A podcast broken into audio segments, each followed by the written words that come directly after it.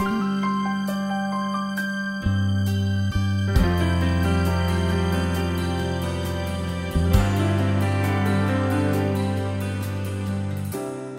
はようございます。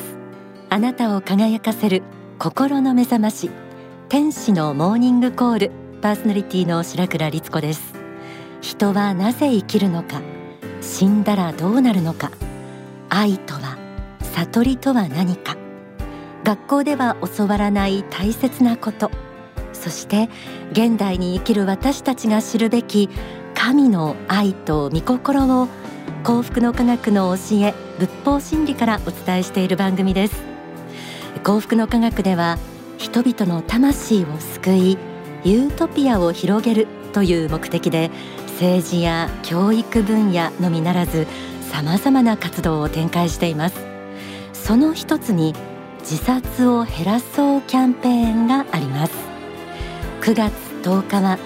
世界自殺予防デー。今週の天使のモーニングコールは幸福の科学の自殺を減らそうキャンペーン担当の方にお話を伺っていきます。全国36局とハワイを結んでエルカンターレ創造館からお届けする天使のモーニングコール。この番組は幸福の科学幸福の科学出版の提供でお送りします。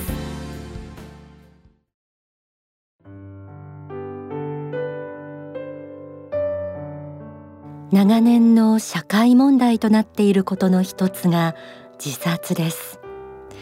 近年では芸能人による自殺も増えている印象です。報道に触れるたびに胸を痛めている方も多いんじゃないでしょうか。なお2022年度の日本の自殺者数は2万1881人と2年ぶりに増加。特に若い女性の数が増加し小中高生に至っては過去最多514人となったということです。なぜ自殺をしてはいけないのか。自殺をしたらその後自分はどうなるのか。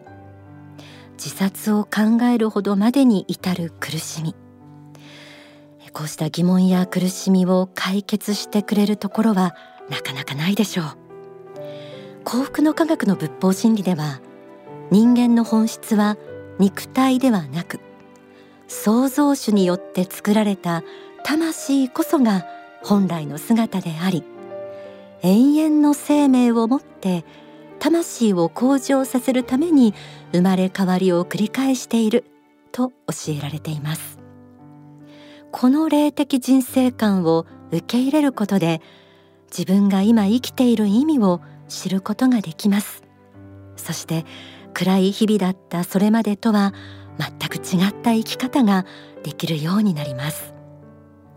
今日は幸福の科学の仏法真理に基づいて自殺で悩む方の支援活動を行っている幸福の科学広報局自殺を減らそうキャンペーン担当の東野千佳さんにお話を伺っていきます。東野さんよろしくお願いいたします。よろしくお願いいたします。この自殺を減らそうキャンペーンなんですが東野さんが担当されてからは6年半ほどと伺いました、はい、えー、なお幸福の科学では2003年から全国の支部を中心に駅前でパンフレットを配ったり相談に乗ったりしながら自殺に関して思い悩む方への支援を行っているということです。とね、その一環として自殺防止相談窓口というのも開設しています、えー、こちらについては後ほどまた、えー、ご案内いただきたいと思います。えー、では東野さんあのですねこの幸福の科学では自殺をしたいって思っている方にはどんなアドバイスをしてるんでしょうか？はい、えー、自殺で悩んでいる方には死んでも楽にはなれず死んだら終わりではないんですよとお伝えしております。自殺しても苦しみは続くんですよと伝えると死んだら終わりだと思っている人が多くて、はい、それで自殺を思いとどまる方もいらっしゃいます。あとまた一人一人に守護霊がいて皆様いつも守られてるんですよっていうふうに伝えております。苦しい時悲しい時ぜひ守護霊にお祈りしてくださいねと言うと結構安心して涙をされる方もいらっしゃいます。やっぱりこう自殺考えてる方だと周りにもあの相談できなかったり一人で悩んでる方が多いので誰かがそばにいてくれるのはすごい安心感があったのかなとは思います。あと、まあ、いろんな方がいらっしゃるんですけど失恋だったり人間関係だったり本当に精神病棟に入って苦しまれている方から相談いただいたりもしたことがあるんですけどもやはりこの霊的人生観あの世があって天国地獄がある。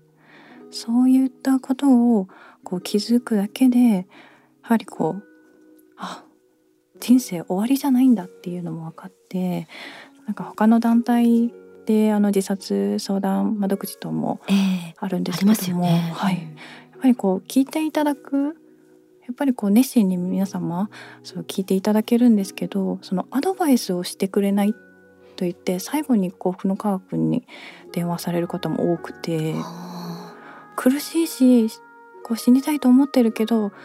やっぱりなんかどこか頑張りたいとかどこかこう一歩踏み出したいっていう気持ちがどこかにあるのかなと思っていてそれをなんか幸福の科学の自殺防止相談窓口ではその霊的人生観だったり人生は一冊の問題集であるっていうことをお伝えすることが希望になるのかなっていうふうにすごく感じます。いろんな他の団体をに相談乗ってもらったけどどこも答えが見つからなかった死ぬ前にじゃあ最後に幸福の科学に電話してみようと思う人が結構多くてですね。はあ、なるほど。まあ遠野さんちらっとおっしゃいましたけれども、まだその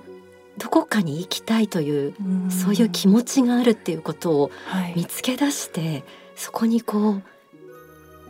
大丈夫なんだとかその未来を一緒にこう見えるような感じで寄り添ってるっていうのが実際のところなんでしょうかね。はい、そうですね。なるほど。確かにこの番組でも霊的人生観を繰り返しお伝えしていますけれども、なかなか本当に学校でも社会人になってもどこも言ってくれるところはないっていうところで、うん、そこが本当に切羽詰まった方にとって希望になるっていうのが分かりました。うん、なるほど。あのこれまで活動を通してたくさんの方に出会われたりあるいは会話を通してその自殺まで考えてる方の苦しみっていうのをもうリアルに見てこられたと思うんですけれども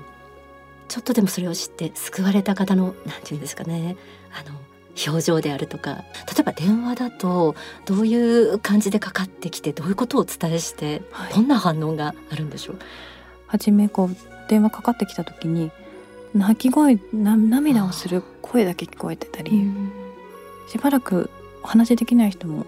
いらっしゃったり本当に死にたいんですって一言言ってしばらく黙っている方もいらっしゃって初めはゆっくりその方が話すまで大丈夫ですよゆっくり話してくださいねっていう話は。なってあげるんですね、はい、なんか死んだら終わりだと思っている人が多くてあとやっぱり自殺したら楽になれる。もうもう頑張らなくてもいいんだって思う気持ちがあるのかもしれないんですけども、実際この死んだら終わりではないですよっていうと結構ハッとする人が多くて「えそうなんですか、死んだら終わりじゃないんですか?」ってこう驚かれる人の方が多くて。それでもうすんなり信じてくださる人もたくさんいて、そこからこのご自身抱えられてる悩みを聞いたりはするんですけども、はい、やはりそのあなたは一人じゃないですよと辛い時悲しい時にもこう守護霊がいてあなたを見守っている存在がいるので大丈夫ですよと優しく声をかけてあげるとすごく安心して涙する方もいらっしゃって。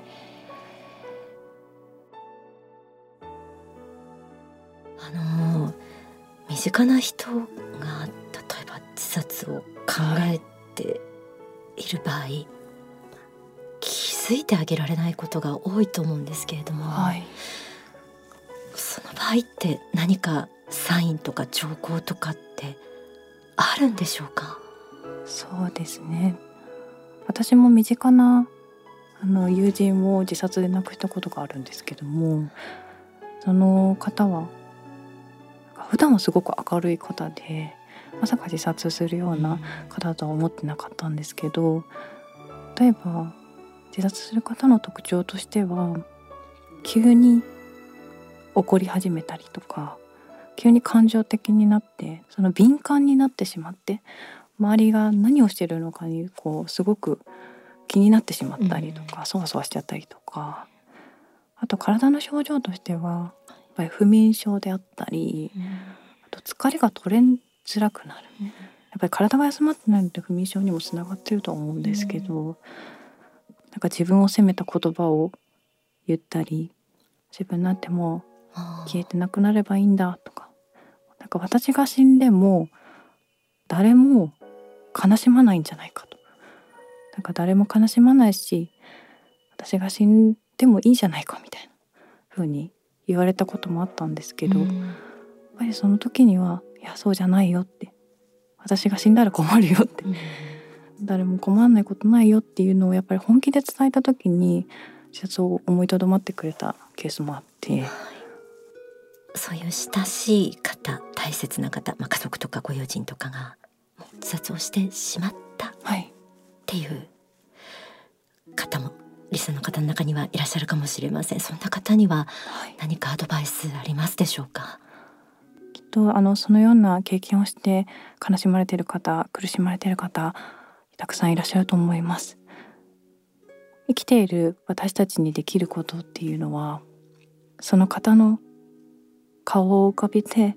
あの世の霊的人質だったりあの世のことをお伝えしてあげる天国があって地獄があってこういう生き方をしたら天国に行くんだよこういう生き方をしたら地獄に行くんだよっていう霊的人生観をお伝えすることがその人の供養につながっていくと思います。ありがとうございます。遠野さんはこの担当されて6年半ほどって伺いましたけれども、はい、そのその6年半前とこのたくさんの方の相談に乗って今何か変わったところありますか、はい、実際に本当に身近な人を自殺で亡くしたこともありましたし、うん、今から首つって死ぬからって友達から電話があって電話したりとか、うん、実際にはしてたのでやはりこの本当に大切な人が亡くなるっていうなんか悲しみというか不甲斐なさというか,、なんか何もできない自分だったりなんかあの時こう言っとけばこう止められたかもしれないっていう後悔は残っていて、やはりこうやってこう自殺を減らそうキャンペーンをに携わせていただいて霊的人生観を再度こう勉強し直せたことがとても大きくてやっぱり幸福の科学でしかこの霊的人生観だったり自殺したらどうなるとか死んだらどうなるとかわからないので担当になってから深くもっと深くさらにその学びが深まった感覚はあります。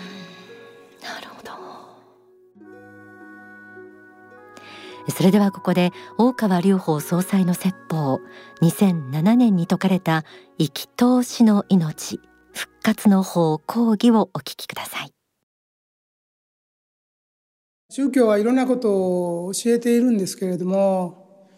一番大事なことは何かもういろんな教えがあって、まあ、悟りというものもいろいろあるけれどもその中で一番大事なことは何なのかというと人間はね今皆さんこの世に生きていろんな悩みがあるけれども、えー、自分の命というのはね生き通しなんだと。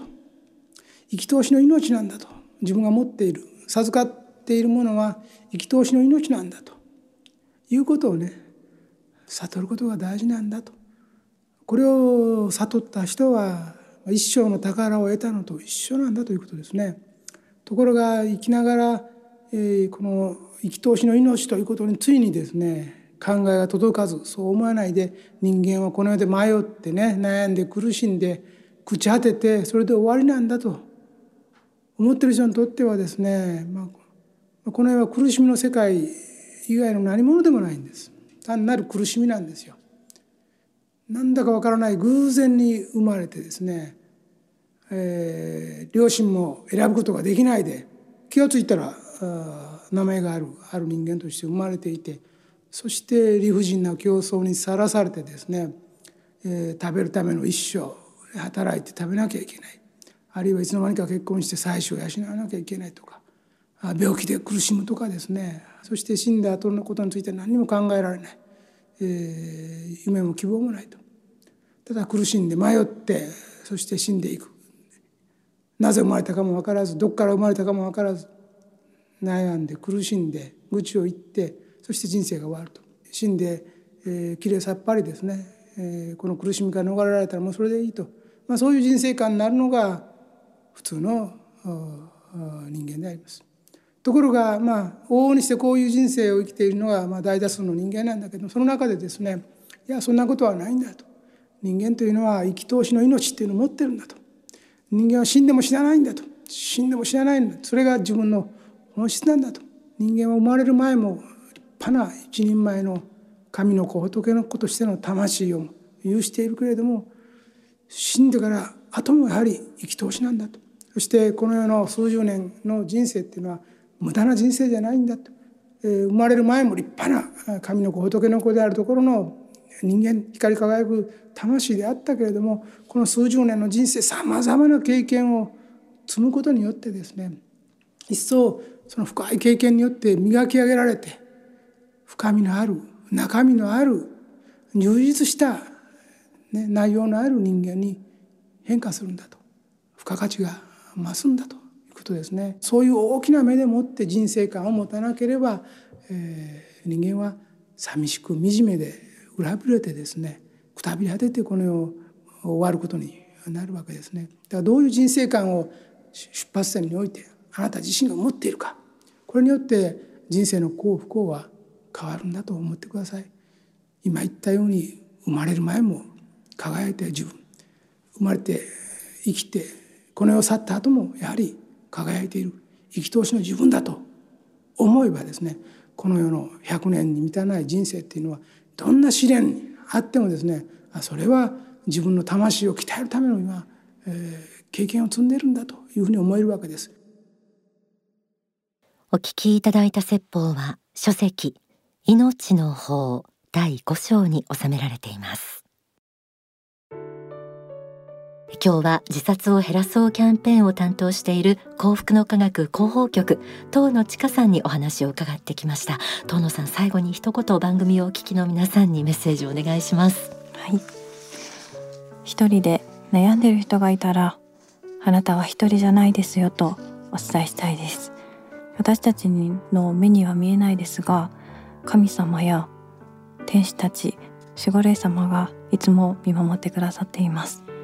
そして自殺しても楽にはなれず魂は死なないのが真実です。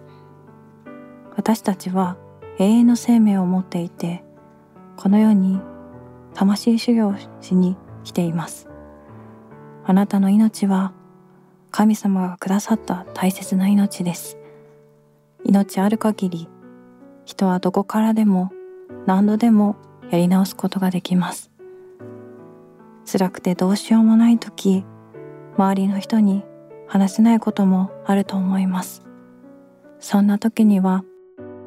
自殺防止サイトをぜひご覧ください。自殺防止サイトではうつやいじめ人間関係などの悩み解決の処方箋や大川隆法総裁の法話の抜粋もございます。また2020年5月に開設しました自殺防止相談窓口でメールや電話などでご相談も承っております。幸福の科学では全国の支部や商社でもご相談を承っておりますのでお近くの支部等にお問い合わせください。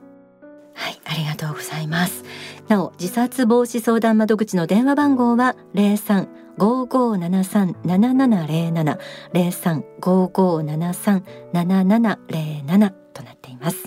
遠野さんありがとうございました。ありがとうございました。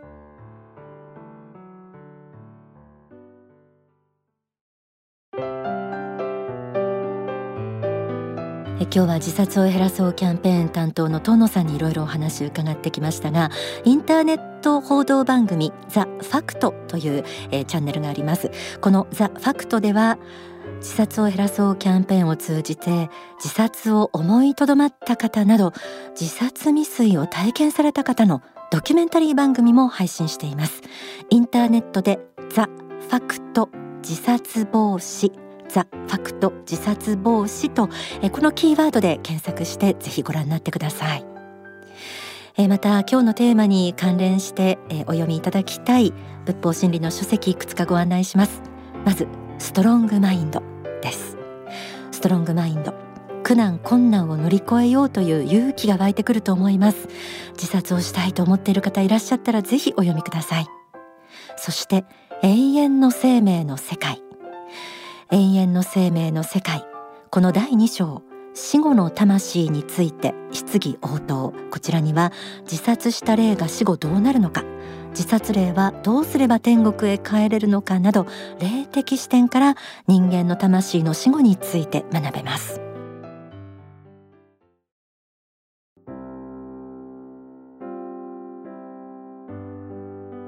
天使のモーニングコール。それではプレゼントのお知らせです。今週は自殺防止キャンペーンに関する体験談が収められている。6月発刊のザ・伝道という冊子。こちらの258号。そしてお聞きいただいた説法が収められている命の法。こちらを5名の方にプレゼントさせていただきます。天使のモーニングコールはホームページがあります。そちらの投稿フォームからも応募できます。他に E メール。ファクシミリはがきでも受け付けています。e メールアドレスはメッセージアットマーク天使ハイフンコールドットコム。message アットマーク tenshi ハイフン call ドット com ファックス番号は零三五七九三一七五一。零三五七九三一七五一。はがきの方は郵便番号一四一の0022-141の0022幸福の科学天使のモーニングコール係まで住所氏名年齢番組へのメッセージ放送日もお忘れなくご記入の上ご応募ください。それでは天使のモーニングコールここまでのご案内は白倉律子でした。この番組は幸福の科学幸福の科学出版の提供でお送りしました。この後幸福の科学の支部のご案内などがあります。